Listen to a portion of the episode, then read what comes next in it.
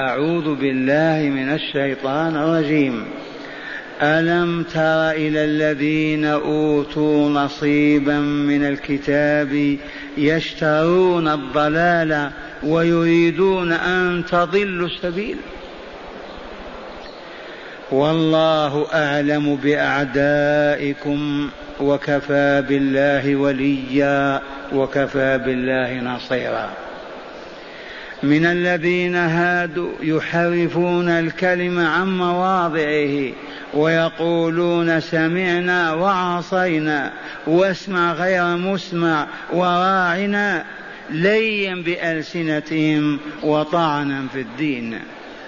ولو أنهم قالوا سمعنا وأطعنا واسمع وانظرنا لكان خيرا لهم. وأق لكان خيرا لهم وأقوم ولكن لعنهم الله بكفرهم فلا يؤمنون إلا قليلا. مرة ثانية الآيات في بني إسرائيل الآيات في اليهود. ألم تر إلى الذين أوتوا نصيبا من الكتاب يشترون الضلال ويريدون أن تضلوا السبيل؟ أمر يحمل على التعجب ولا لا؟ والله أعلم بأعدائكم وكفى بالله وليا وكفى بالله نصيرا. من الذين هادوا يحرفون الكلم عن مواضعه ويقولون سمعنا وعصينا واسمع غير مسمع وراعنا ليا بألسنتهم وطعنا في الدين. ولو أنهم قالوا سمعنا وأطعنا واسمع وانظرنا لكان خيرا لهم وأقوى ولكن لعنهم الله بكفرهم فلا يؤمنون إلا قليلا. ومرة ثالثة أنتم معي تتدبرون وإلا لا؟ ألم تر إلى الذين أوتوا نصيبا من الكتاب يشترون الضلال ويريدون أن تضلوا السبيل؟ والله أعلم بأعدائكم وكفى بالله وليا وكفى بالله نصيرا. من الذين هادوا يحرفون الكلم عن مواضعه ويقولون سمعنا وعصينا واسمع غير مسمع وراعنا ليا بألسنتهم وطعنا في الدين. ولو أنهم قالوا سمعنا وأطعنا واسمع وانظرنا لكان خيرا لهم وأقوم. ولكن ما يقولون هذا ولكن لعنهم الله بكفرهم فلا يؤمنون إلا قليلا. هذه الآيات آيات من؟ آيات الله خالقنا ورازقنا ومن أنزل كتابه على نبينا محمد صلى الله عليه وسلم. هذه الأيام التي نزلت في هذه الآيات كان اليهود يسكنون المدينة وهم كما علمتم ثلاث طوائف بنو قينقاع وبنو النضير وبنو قريظة. فلهذا نزلت الآيات تفضح حالهم وتدعوهم إلى كمالهم وسعادتهم كما هو في آخر الآيات. اسمع يقول تعالى لرسوله والمؤمنين ألم تر إلى الذين أوتوا نصيبا من الكتاب؟ ألم ينته إلى علمك وإلى علم أصحابك؟ ألم تعلم أن الذين أوتوا نصيبا من الكتاب مع الأسف أعطوا شيئا من كتاب الله يعني التوراة بين أيديهم. فيها التحريف والتبديل والتغيير وفيها ما هو حق. أوتوا من آتاهم الله أوتوا نصيبا من الكتاب الإلهي التوراة التي بمعنى النور. يشترون الضلال. يا للعجب. عندهم شيء من كتاب الله ويشترون الضلال. بأي ثمن؟ بالإيمان والهداية. يستبدلون الكفر بالإيمان. لماذا؟ للحفاظ على مناصبهم مراكزهم مصادر رزقهم. ما به يسودون أقواما. يشترون الضلال وليس الأمر هكذا ويريدون أن تضلوا. ويريدون أن تضلوا يا رسول الله وأصحابك المؤمنون. يريدون بالفعل إرادة قاطعة أن يضلون. ووالله ما زالوا إلى هذه الساعة يريدون إضلالنا. وقد نجحوا في مواطن كثيرة. فكل انحراف نشاهده وكل انصراف عن الله نراه وكل هبوط هبطناه هو بأصابع اليهود يشترون الضلال بالهدى يبيعون الإيمان بالكفر والجنة بالنار. لماذا هذا؟ حب الرياسة.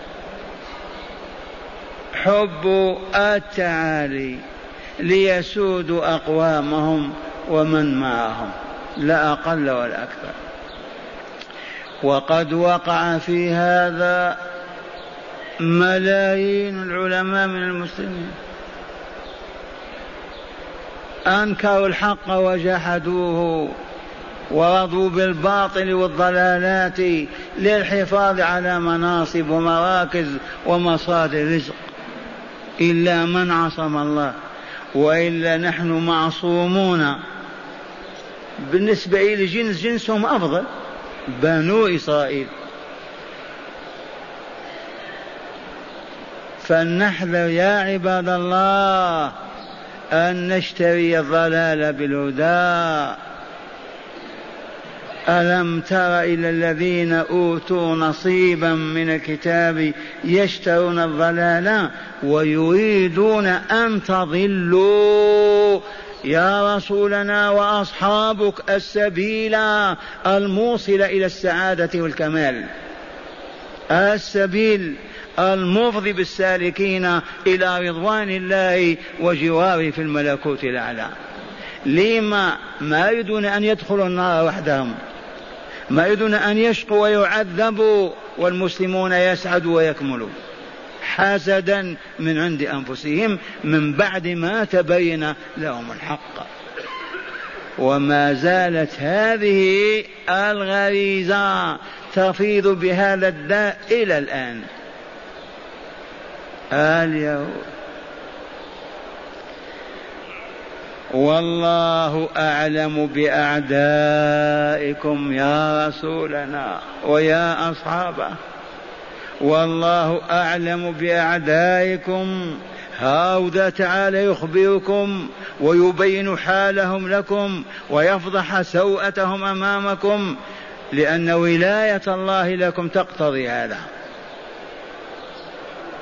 والله أعلم بأعدائكم.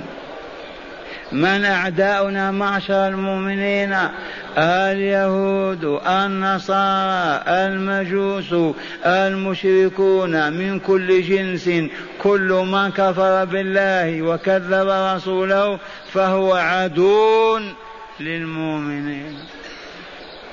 يقف بعيدا على عدوى ونحن على عدوى. لا حب ولا تلاقي ولا ولاء بل همه أن نقع في المهاوي والمهالك ويقعونهم في المنافع والمناجي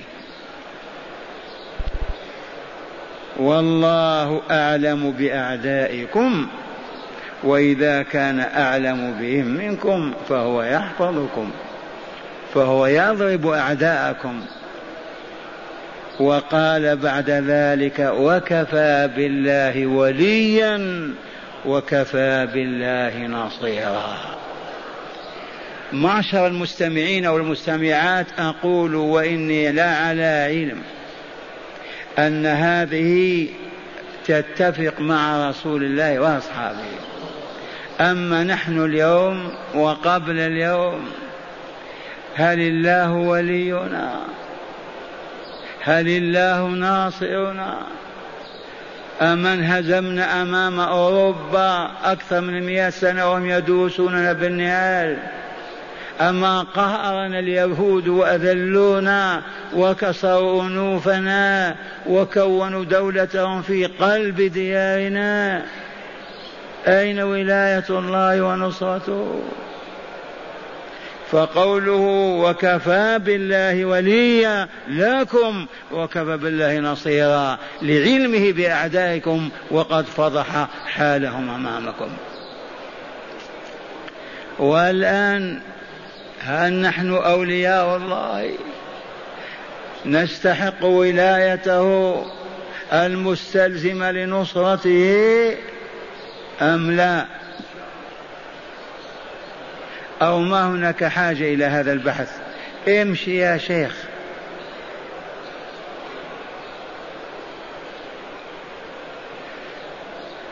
أولا ولاية الله علمناها يا أهل الدرس يا منصور بما تتحقق ولاية الله.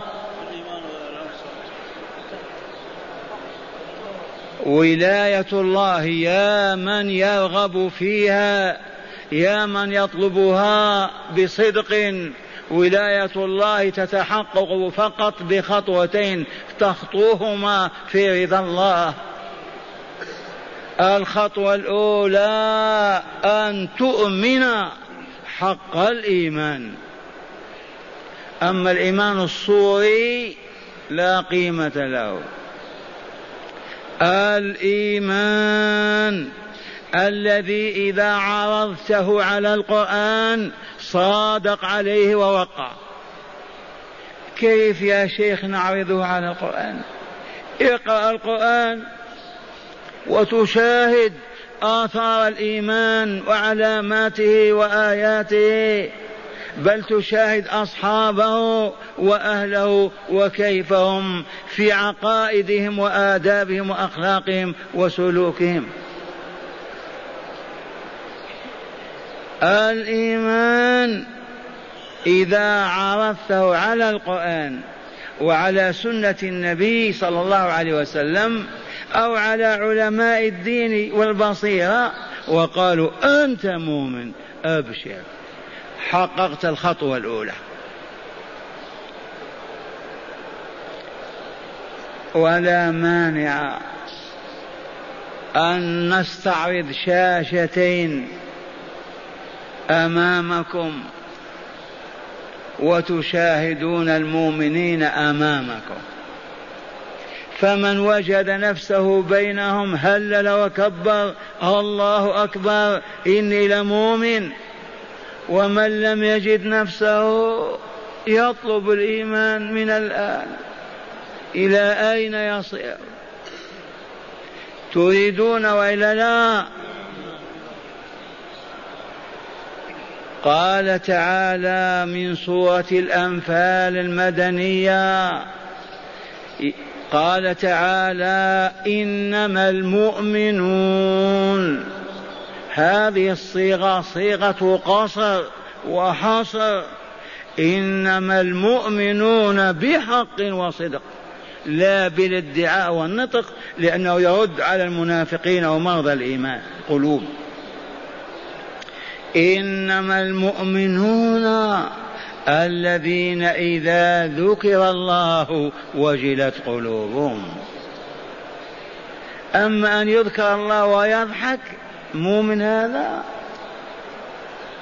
تقول اتق الله يا عبد الله هذا اي يرفع كتفيه ويضحك. والله ما هو بمؤمن.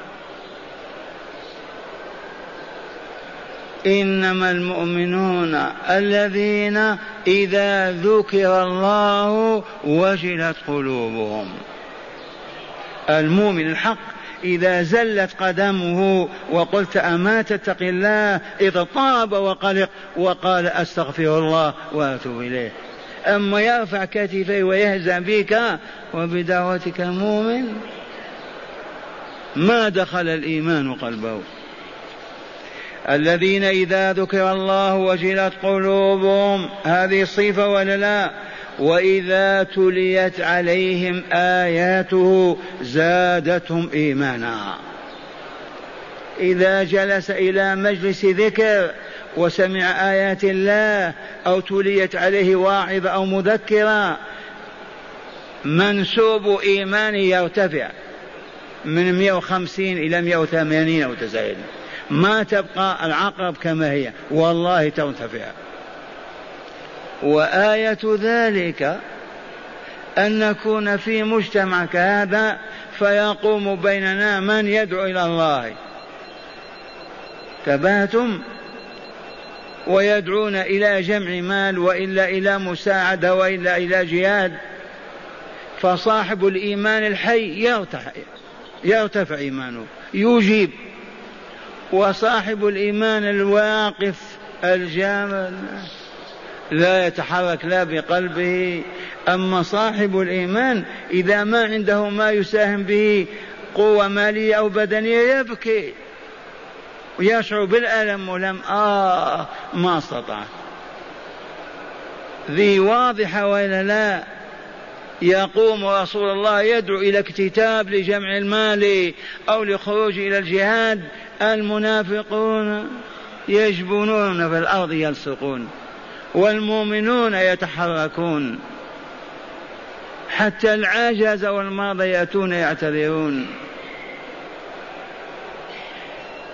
الذين إذا ذكر الله وجلت قلوبهم وإذا تليت عليهم آية زادتهم إيمانا وعلى ربهم يتوكلون. تقديم الجار والمجرور يا أهل العرب ولغة العرب. على ربهم لا على سواه يتكلون ويفوضون أمورهم. عندنا أمثلة. يا أخي أنت في مدينة رسول الله صلى الله عليه وسلم. والرسول يكره ويغضب للتصاوير. لم تبي أنت في هذا؟ ما اسمه؟ الاستديو. كلمة شيطانية بريطانية. وتبيع في هذه الصور. يقول مع الأسف كيف نعيش؟ لا بد من هذا. هذا توكل على الله. على من توكل. على بيع الحرام. هذا صاحب بقالة يبيع كل أنواع البقولات ويبيع مجلات فيها صور الخليعات والدعارة. وتقول يا عم أنت صاحب هذه البقالة تبيع ما شاء الله من السكر إلى الزيت لا تبيع هذه المجلات. يقول الزبناء إذا ما بعنا هذا ما يجيئون. هذا توكل على الله ولا على المجلة؟ يجب أن نعرف معنى التوكل على الله. تفويض الأمر إليه. استغنينا أو افتقرنا مرضنا أو صححنا.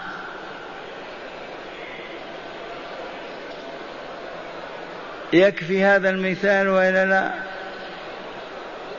وعلى ربهم يتوكلون. لا على مرأة ولا على ولد ولا وظيفة ولا ولا على الله وحده يفوض أمره إليه. بمعنى لا يعصي الله بترك واجب من أجل المال ولا بفعل حرام من أجل الحصول على المال. أبدا. الذين يقيمون الصلاة. أنتم تشاهدونهم على شاشة الآية ولا لا؟ يقيمون الصلاة لا يتخلون عن أدائها في أوقاتها في بيوت ربها مع أوليائه وجماعة عباده الدهر كله إلا إذا مرض أو خاف. ويقيمها يؤديها الأداء الذي تنتج له الزكاة والطهر. الخشوع والدموع وآثارها في نفسه. لا صلاة اللاهين والغافلين. يدخل منها ويخرج عند الباب يدخن تعرفون هذا ولا تستطيع أن تعرف أكثر من الفقيه الصلاة الصحيحة والصلاة الباطلة. الفقيه مثلكم إذا صلى أمامه مصلي ما اطمأن في الركوع والسجود يقول صلاتك باطلة وهو صحيح. كذا ولا لا؟ لكن إذا صلاها كما هي في الظاهرة تقول صلاتك صحيحة. ونحن نعرف صلاته باطلة عندما يخرج يجلس على طاولة الكرم ويلعب. صلى هذا. يخرج من المسجد يأخذ في الحلف والكذب والباطل في السوق. صلى. ما صلى. يخرج من المسجد ويجلس أمام التلفاز والفيديو والعواهر يغنين وهو يضحك. صلى لا لو صلى ما غنى. لعلي واهم اسمعوا. التعليل الإلهي لإقام الصلاة. يقول تعالى وهو يعلمنا واتل ما أوحي إليك من الكتاب ونحن نتلو أيضا ما أوحي إلى رسولنا من الكتاب القرآن وأقيم الصلاة والتعليل إن الصلاة تنهى عن الفحشاء والمنكر. الصلاة تنهى عن الفحشاء والمنكر لها صوت سمعتموها؟ كيف؟ تتصور في صورة مرأة وتناديك. تنهى عن الفحشاء والمنكر بما تولده من الطاقة النورانية. تلك الطاقة النورانية التي تملأ القلب وتفيض على الجوارح. فيصبح صاحب النور لا يستطيع أن يأتي منكرا أو يحضر فاحشة أبدا. لأنه مبصر مشاهد الباطل والحق وهذا رسول الله صلى الله عليه وسلم المبين لكتاب الله بسم الله يقول من لم تنهه صناته عن الفحشاء والمنكر فلا صلاة له. فلا صلاة له. الذين يقيمون الصلاة ومما رزقناهم ينفقون باستمرار ومما رزقناهم قل أو كثر ينفقون منه بحسب قلته وكثرته دائما وابدا. لأن المضارع يقتضي الحدوث والتجدد. ومما رزقناهم ينفقون. أولئك هم المؤمنون حقا. هذا الكلام ما يفهمه العرب؟ أولئك المذكورون بصفاتهم هم المؤمنون حقا. لهم درجات عند ربهم ومغفرة ورزق كريم. كيف حالكم معاشر المستمعين؟ هل رأيتمونا في التلفاز ولا ما فيه من كان يرى ساعة ويغيب أخرى يحاول يجدد عزمه حتى يرى دائما وأبدا.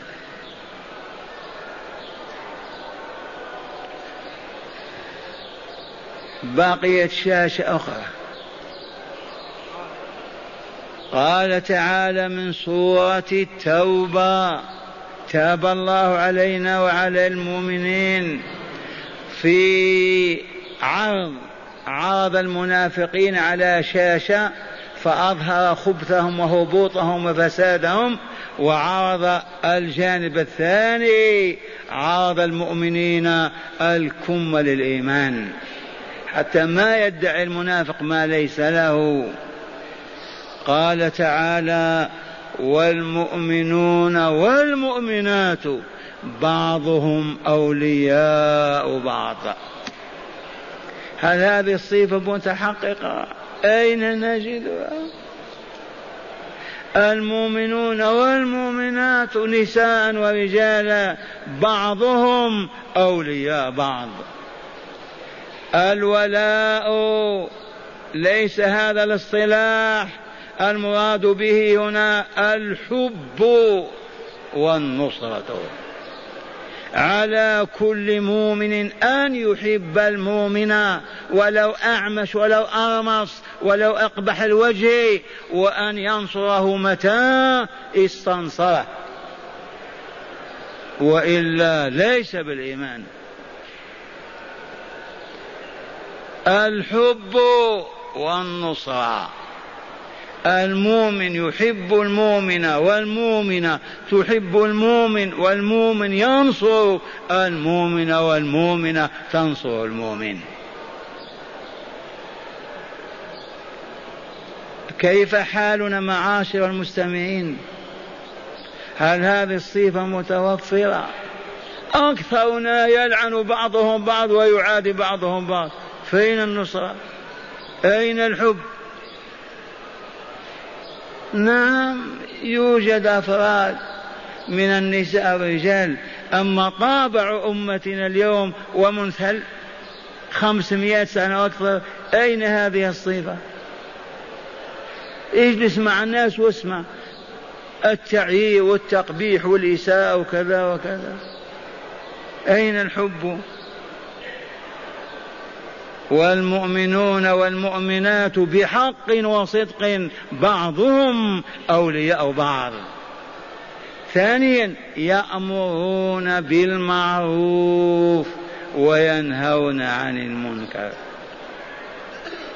هل رأيتم من يأمر بالمعروف وينهى عن المنكر في دنيا المسلمين؟ رأيتم ما عندنا إلا هذه البقعة. هذه الدولة دولة عبد العزيز. أسسها وأسس معها هيئات الأمر بالمعروف والنهي عن المنكر. يأمرون بالمعروف إذا ترك وينهون عن المنكر إذا ارتكب في حدود طاقتهم. باقي العالم الإسلامي يستقل الإقليم تكون الدولة من وزارات متعددة الأمر بالمعروف والنهي لا لا لا لا لا. هذا نوع من التخلف. ثم دعنا من الحاكم والحكومة. ألسنا يا أهل القرية مؤمنين؟ لم ما نتآمر بالمعروف ونتناهى عن المنكر بيننا بالحكمة والموعظة الحسنة؟ ما نرى أحدنا في ضياع ونسكت عنه. ما نرى أحدا تمتص الحياة دمه ونسكت عنه. لم ما نأمر وننهى ونحن نبتسم ونضحك حتى نؤثر في بعضنا بعض. لم ما نفعل هذا؟ لأننا جهال. ما عرفنا هذا. لا حل إلا هذا. ويقيمون الصلاة ويؤتون الزكاة ويطيعون الله ورسوله. أولئك سيرحمهم الله. إن الله عزيز حكيم. عرفتم الآن أولياء الله؟ هؤلاء وهم المؤمنون المتقون. الله وليهم. واسمعوا. يقول من آذى لي وليا فقد آذنته بالحرب. كن ولي الله. ما آذاك أحد إلا أذابه الله. وهذا وعده هنا. وكفى بالله وليا لكم وكفى بالله نصيرا.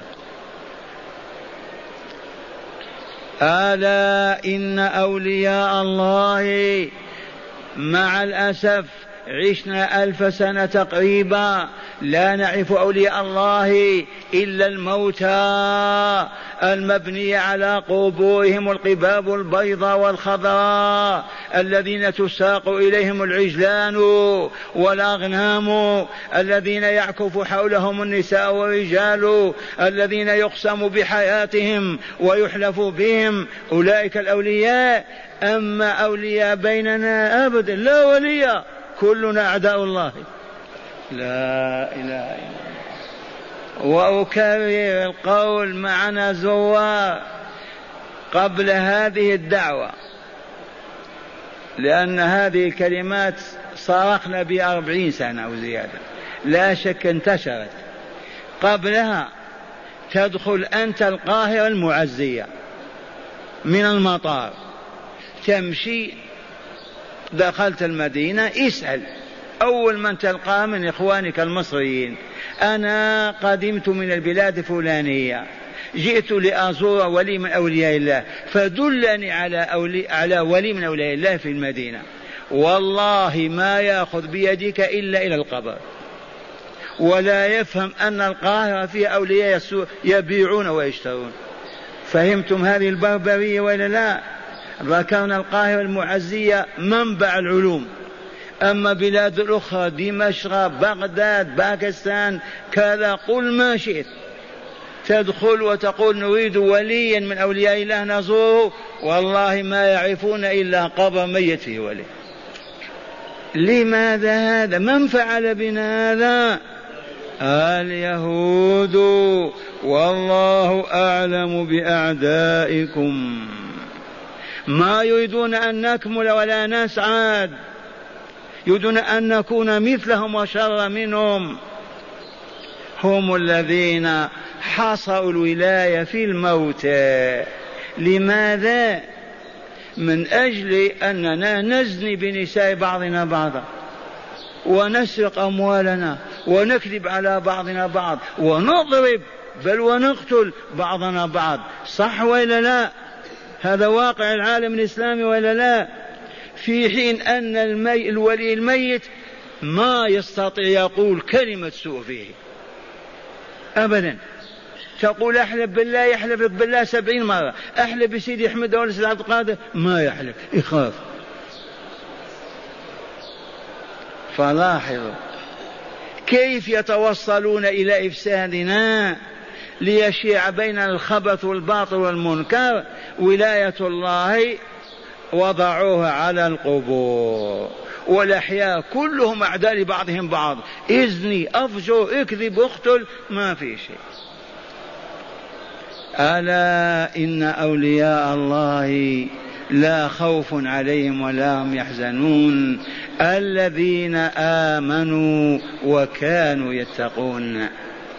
تتحقق الولاية بشيئين اثنين. حرام ألا تفهمهما يا سامعية. امرأة أو رجل ألا وهما الإيمان وتقوى الله عز وجل. حقق إيمانك وصححه واتق ربك. أطيعه فيما أمرك أن تفعل أو تعتقد أو تقول وفيما نهاك أن تعتقده أو تقول أو تعمل. وإذا ما تعرف أوامر ونواهيه يجب أن ترابط في بيت الله من المغرب العشاء طول العام تتعلم ما يحب الله وما يكره. وإن قلت ما أنا في حاجة إلى هذا ما أكثر الهالكين. من غير الممكن أن تتحقق ولاية الله لعبد ولا إيمان سليم له ولا صحيح ولا تقوى ثابتة له. فالإيمان الحمد لله سهل وميسر. أركانه ستة وقلبك مملوء بحب الله مؤمن. يبقى وتقوى الله. تتقيه في أي شيء. فيما يحب فتفعله وفيما يكره فتتركه في شجاعة وقوة وإيمان. وبذلك تتحقق ولاية الله لك. ألا إن أولياء الله لا خوف عليهم لا في الدنيا ولا في البرزخ ولا هم يحزنون حتى اليوم وإن جاعوا وإن مرضوا وإن وإن والله ما يحزنون. نافى عنهم الخوف والحزن. الذين آمنوا وكانوا يتقون لهم البشرى. في الحياة الدنيا وفي الآخرة.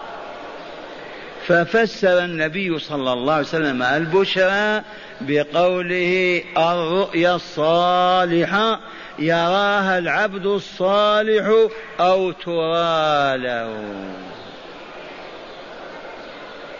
إذا ما رأيت أنت يراها أحد إخوانك ويأتيك ويقول أبشر لقد رأيت لك كذا وكذا. عرفتم أولياء الله؟ قال تعالى وكفى بالله وليا لمن؟ لأوليائه يكفيكم يا رسولنا وأصحابك. ولاية الله لن يضركم اليهود مهما مكر ومهما عملوا. وكفى بالله نصيرا أيضا. من ينصر الله عز وجل ينصره الله ومن يخذل الله يخذله. هكذا. أما قال إن تنصروا الله ينصركم مفهومه إن تهزموا الله يهزمكم إن تخذلوا الله يخذلكم.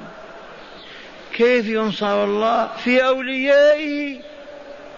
أليس أولياءه بأوليائه؟ تنصرهم أنت. نصرت الله.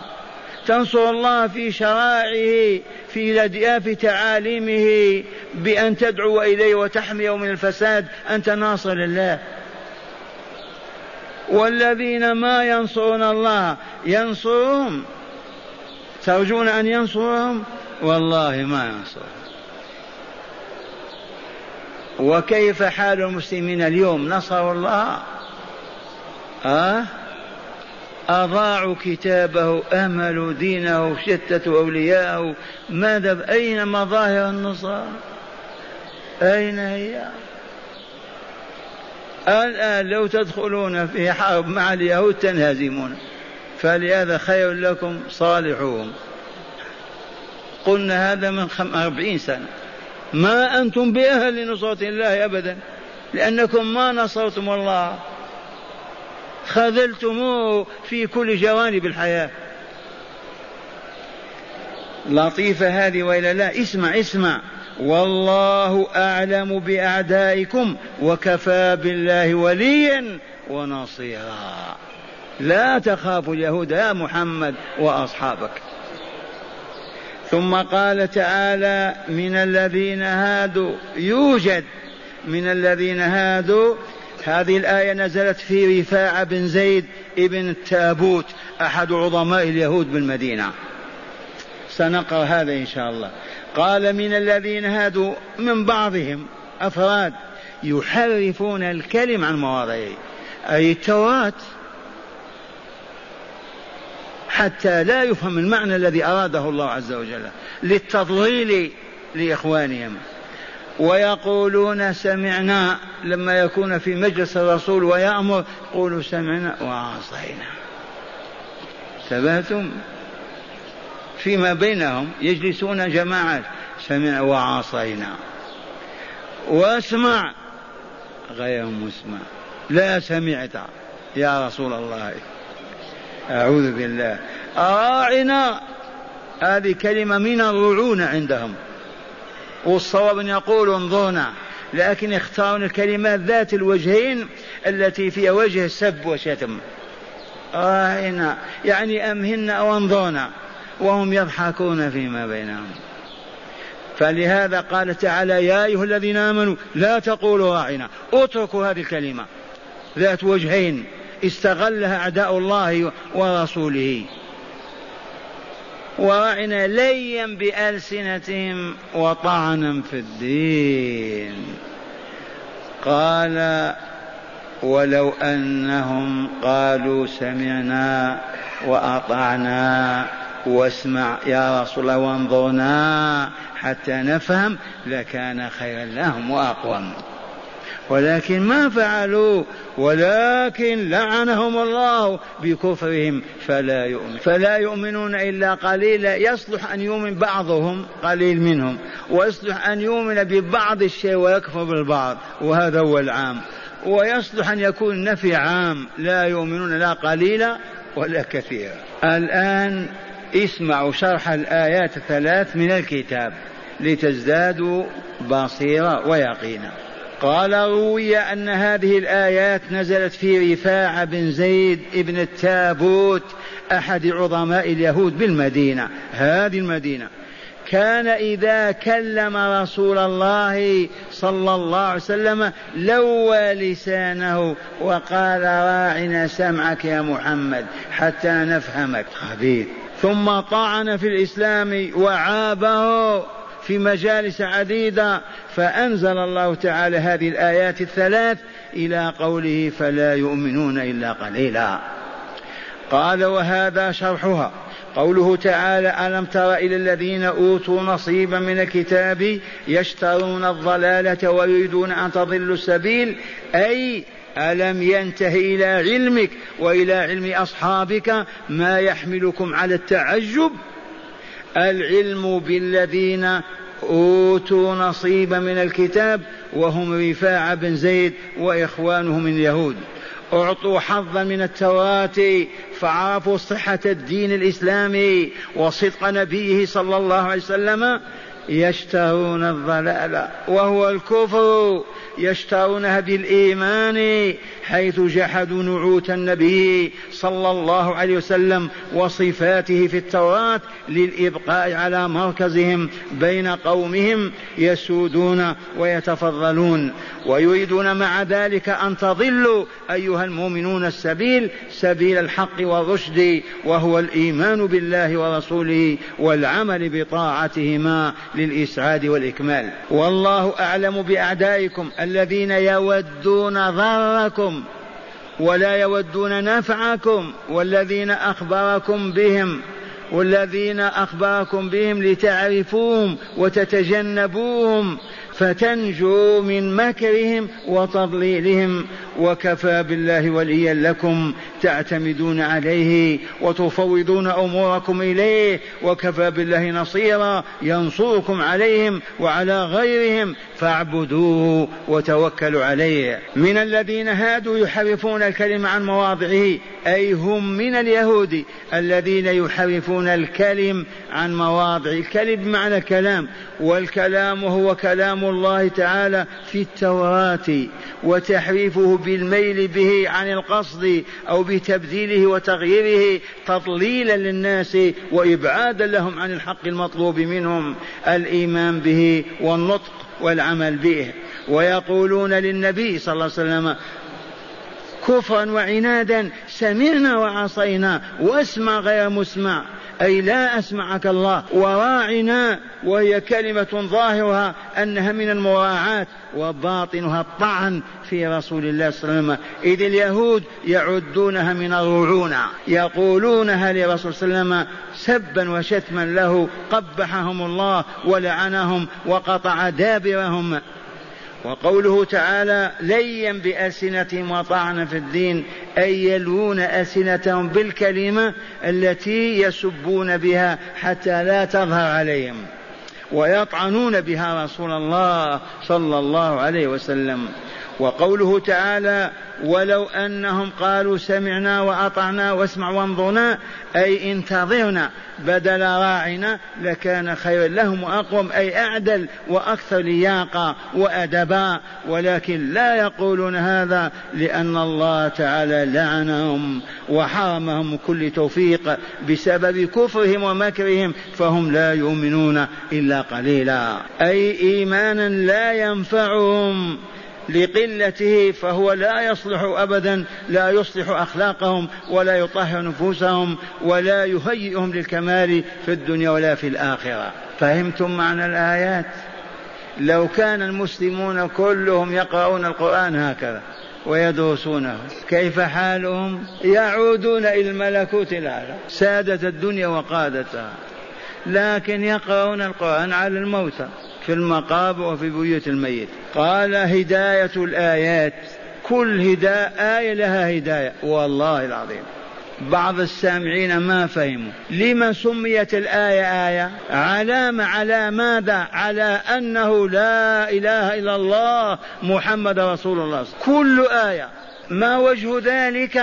هذه الآية من أنزلها؟ الله الله موجود. يتكلم عليم حكيم ولا لا؟ ثم على من نزلت هذه الآية؟ على محمد. إذا هو رسول الله. كل آية سبع آلاف ومئتين وأربعين آية في القرآن.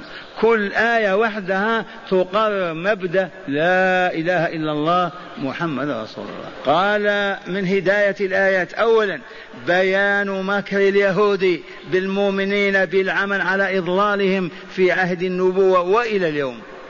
ثانيا في كفاية الله للمؤمنين ونصرته ما يغنيهم أن يطلبوا ذلك من أحد غير ربهم عز وجل. ثالثا الكشف عن سوء عن سوء نيات وأعمال اليهود ازاء رسول الله صلى الله عليه وسلم. رابعا الإيمان القليل لا يجدي صاحبه ولا ينفع بحال من الأحوال.